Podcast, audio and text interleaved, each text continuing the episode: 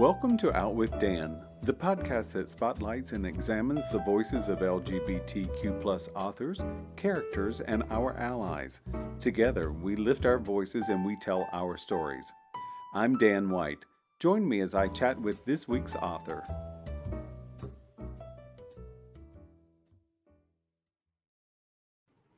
Hello and welcome back to Out with Dan. Today I'm excited to talk to James L'Etoile about Face of Greed.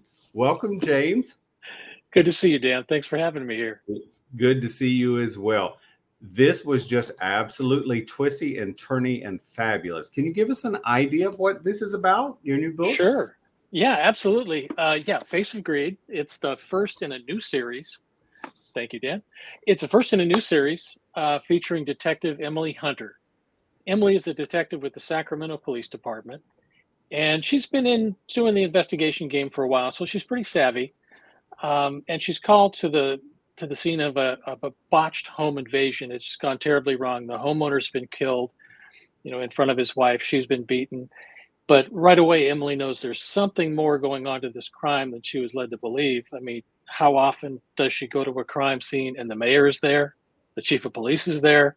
So it's kind of heightening the attention of this case and uh, it's she soon starts to unra- unravel this this case and yeah there was a whole lot more going on with that victim than anyone was led to believe i so you were in the criminal justice system not necessarily the police department but uh, right. um, so do you this story you've put together is fantastic and i mean that great oh, thank you uh, I enjoyed it, and I too, you know, we see through Emily's eyes. We understand that something smells fishy. And one of the things that I loved about it was something I've seen in life is sometimes women use their position, their sexuality to sort of move a narrative along. And that is something that happened in this book that I found interesting. Um, mm. Was that fun to write? I mean, it, it gets a little gritty. it was, yeah, it was challenging to write uh, because that's that's not my experience. And about a year ago, well, actually, it's been more than that. I just floated a little thing out on on Twitter, you know, and saying, you know, what's what's the what are the traits that other women don't like to see in in other women? And oh my God, just the stuff that came out of the of the woodwork, and a lot of that that venom and who they don't trust and why they don't trust people uh, kind of helped inform some of the characters in Face of Greed. Yeah, you've got, uh, for example, the the widow's wife, Lori Townsend, in in Face of Greed. You know, she's got an interest in protecting her husband, her dead husband's secrets because they're worth some money, and people are obviously willing to kill for it. So, uh, you know, she's kind of invested in that line. So, yeah, it was uh, it was challenging to write, but it was kind of fun at the same time to kind of explore that that whole avenue. Well, and I think it's fair to say that Lori Townsend is is scummy and she's not the best of, of the female kind. But then one thing that I found that you did as an author is you also gave us a lot of wonderful, strong female characters who embodied things that we'd all like to see our friends and work colleagues have. Uh, from the pathologist. I mean, it just all over the place. And that was a very interesting read because hmm. we had Lori on one end and then we had other people on the other end, same sex, but in a very different narrative. Were right. those fun to write? They were. I, I really like writing Emily, Emily Hunter, our lead character. She's a little sarcastic, a little snarky, pushes pushes the pushes the envelope a little bit. And part of that is her experience as a woman in a male dominated profession. Um, I mean, I've worked with women in law enforcement for, for decades, and my experience is that they have to work twice as hard to get the same recognition that their male counter, counterparts get. So, you know, Emily has gone through that. She's seen it. So she pushes the boundaries a little bit here and there, but she's able to back it up. And her, you know, her case closure rates and those kinds of things let her get away with some of the uh, the snarkiness that uh, that she exudes. she does it, and I mean, I love it because really, if I had to ride along with an officer, I think I'd really like to ride along with Emily because if she has an idea or an opinion, she lets you know, and yet, as you say, yeah. she backs it up. So Right. this is not somebody who's just flippant. She's somebody who's seen the inner workings. Right. Exactly. So she and Javier, her partner, make a great couple. And I will say that you infused here again, I'm not giving anything away. You infused just enough sexuality or sexual tension between them. Not that they were sexual, but just that kind of male female thing between them that I really found to be interesting and very credible. Good. No, they were they were fun to write as a as a as a duo. Uh, the banter between the two of them, I I, I think, is kind of it, there's a little humorous vein that goes through the, the book with the, with those two. But yeah, they come from completely different worlds. They're thrown together as as a detective pair, and yeah, it's it's fun to watch. You know, Javier trying to get a date, and his mother's trying to fix him up, and you know, Emily just won't let that go. So yeah, it just yeah, those kinds of things were fun to bring in. And it was it was also fun to see both of them struggle. I um you know one of the things that i noticed in reading face of greed was when they caught the case of roger townsend it was already late in the day. And then Right. they go and they you know they begin to work on it and it just their day goes and goes and goes. And it, it gave me pause to think. I mean i've read lots of police procedurals but i think with this one i, I was like jeepers you know long days you really have to be sure of yourself because otherwise that long day would run over the average person especially me. I don't think i could make those hours anymore.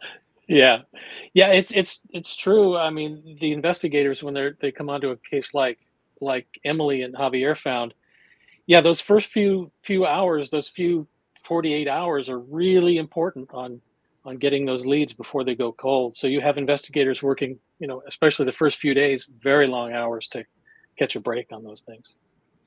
So to sort of go back to their family, both uh, Emily and Javier have uh, mothers that figure into this book, Right. and um, so Emily's mother Connie is beginning with early onset dementia. Right. That I would imagine is a very difficult thing to write about. How was your process for that? It it is a difficult thing to write about, and I, I wanted to bring it out because I see more and more of our contemporaries dealing with aging parents, and it's it's something that a lot of us are dealing with. Uh, my mom, in her last years, went through dementia Hmm. and memory care placements and those kinds of things, and it was as a caregiver, as a primary caregiver, it was difficult. So if you have an investigator like Emily, and she's a caregiver for her mom, and you know she's always waiting for that one phone call that you know mom's walked away again or she's lit the Mhm. house on fire um, it just keeps her off balance and you know trying to maintain that that status between you know her investigation and caregiving for her mom it's a difficult it's a difficult process but some of the interactions between mom and and connie uh, mom and, and emily uh, were were conversations that I had with my mom, you know, just, you know, not in place and time and, and just things just didn't match up. There's a, I think a, um, if not in this, in the sequel, you know, Emily pulls a, a photo off the wall of mom and, and Emily together at her academy graduation. And mom is convinced that that's photoshopped because she was never there. Mm. My mom had the same experience at my daughter's wedding. Oh, Uh, wow. she saw she saw the picture and you know with her in it and, and my daughter and you know she was convinced that you know how did you do that and why wasn't i invited well you were there you just you know can't remember it anymore so That- a lot of those things factored in and it was it was as this reader it was something really good to have because it is something that as we age and our friends age and our parents age we do see these things and Right. you know nobody really wants to confront the elephant in the room because it's heartbreaking but it's nice to have it in a you know in a, a piece of fiction that it Mhm. actually figures in and connie Connie's story, just to sort of tease the listeners, is Connie's story isn't just one dimensional. There's there's several layers to Connie's story and Emily and Connie's relationship. And uh, well done, Jim. Well done. Oh, thank you. thanks And then on sort of the opposite end of the spectrum is Lucinda, Javier's uh, matchmaking mother, and. I- I I've known more than one Lucinda in my life. right. uh, they and you know, and I did figure that watching two detectives sort of struggle to have a personal life. I mean, I really yeah. can't imagine it's easy um, to have a personal life when you're in something that detailed. It it is. I mean, it, it's difficult, and Emily experiences it, and and I kind of put my my head in the space that I was in in my last few years when I was working uh, with with you know my mom needing you know uh, memory care and, and family issues going on, um, and trying to balance that with a with a high demand job, and it's it's really hard. Um, and it's probably almost as equally as hard for Javier with his mom, you know, always in his business. But um, I think he's able to kind of vent a little bit to, to Emily about that. She kind of, you know, keeps them on an even keel. and they do have such a cute thing back and forth. Uh, there's a, a booty bandit in your story. And that is so fun because it, um, that play between Javier and Emily is so cute over that fella, and it is just adorable. Good. I'm glad you liked it. So you have some really bad characters as well. So we've we've sort of got over the loving family and all that good stuff. You've got some really, really, really bad characters, Jim. So sure. which one is your favorite? You must have one. There, there's a couple of of really bad guys in there. I think, you know, we we involve not only we know we we learn early on that Roger Townsend was up to his neck in political activities. Some of it a little a little sketchy. So, you know, those secrets that he died to protect um, are really up for grabs, and everybody wants them because they're they're worth something. Mm-hmm. So you've got the Aryan Brotherhood gang members in the in the community. They think they can leverage it. Other people think they can make make a make a play for them. So there's this dynamic that you know who's going to come out on top. But some of the gang members were kind of fun to play with. Um, but I drew on the Aryan Brotherhood members that I had to deal with in in the prison when I worked there for you know 29 years. Um, pretty straightforward, just up in your face, you know, do it my way or else kind of kind of guys. And I used a couple of those as kind of backdrops for for the characters in Face of Greed.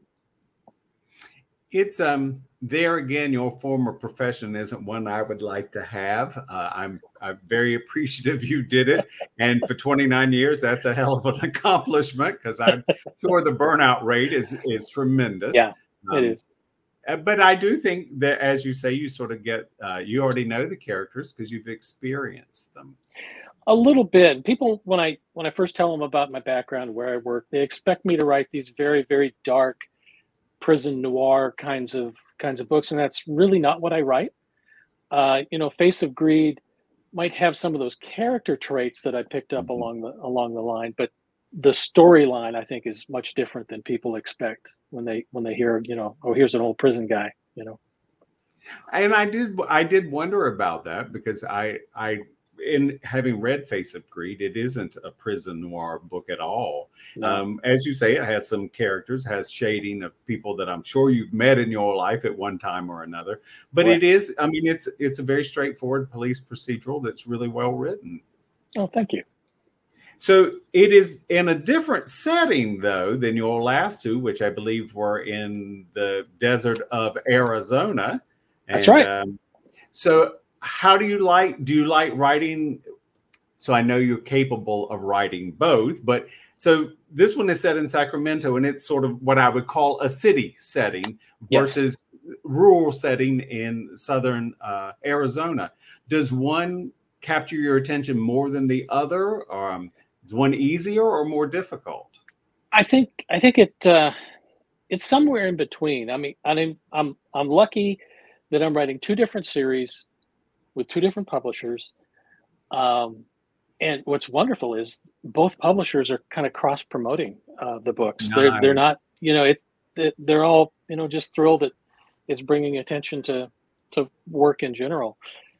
But it's it's helpful because and you mentioned it the locations are different. You've got urban versus desert. The tone of the books are different. I think the the desert books might be a little darker than Face of Greed. Uh, you know, Dead Drop and and Devil Within and Face of Greed, different worlds, and and the subject matter is a little bit different. In in the desert books with Dead Drop and Devil Within, uh, we're kind of focused on that that desert culture and the immigration issues that are going along down at the border, and our characters are dealing with that.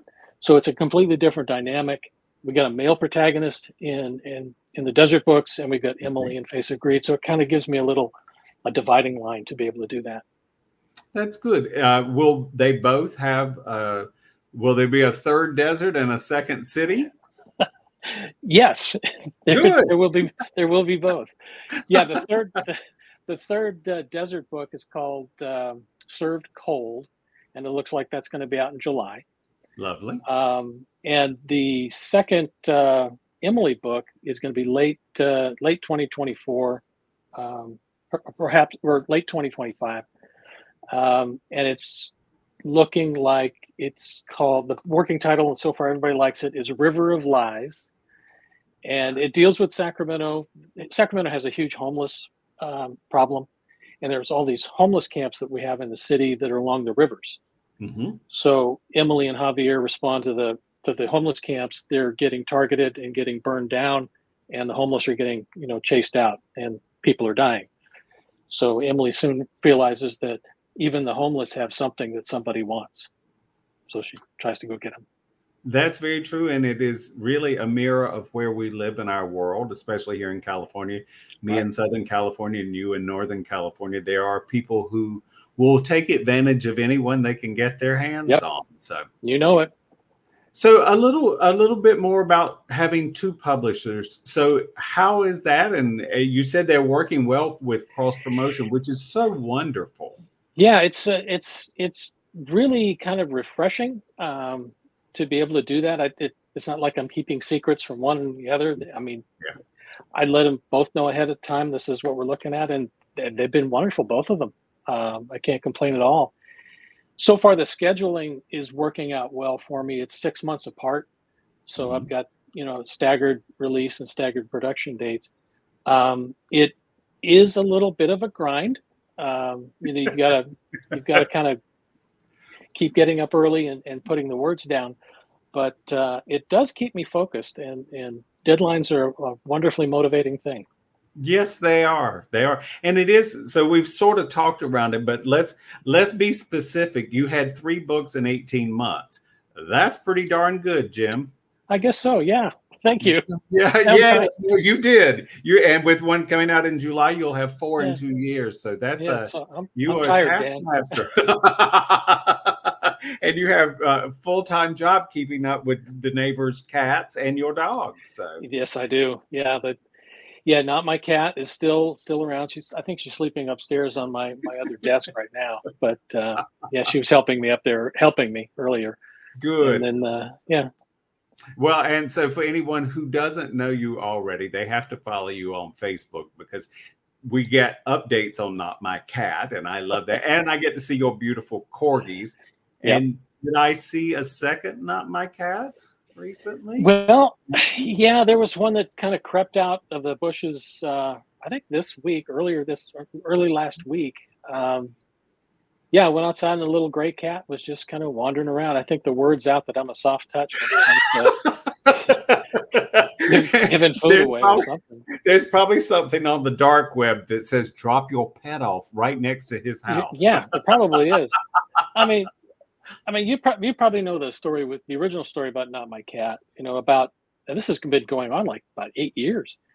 Um, I went upstairs to the guest room to do something, and there's this black cat sprawled across the bed. I mean, and we don't have a cat. So, so, so it just kept showing up. And we finally figured out it's going in the in and out the dog door. My corgis don't like the dog door, but this cat had no problem at all coming nope. in and just laying around, saying hi, and she still, you know, eight years eight years later, meets me every morning for for coffee. You know, we we strategize our day together, and you know, she does her thing, I do mine. And yeah, she just has never gone away. I love that. I lo- well, I love it for you. uh, I'm like, oh yeah, you'd have to stay out. So, but I'll keep the corgis for you though. That's a that's an yeah. offer anytime.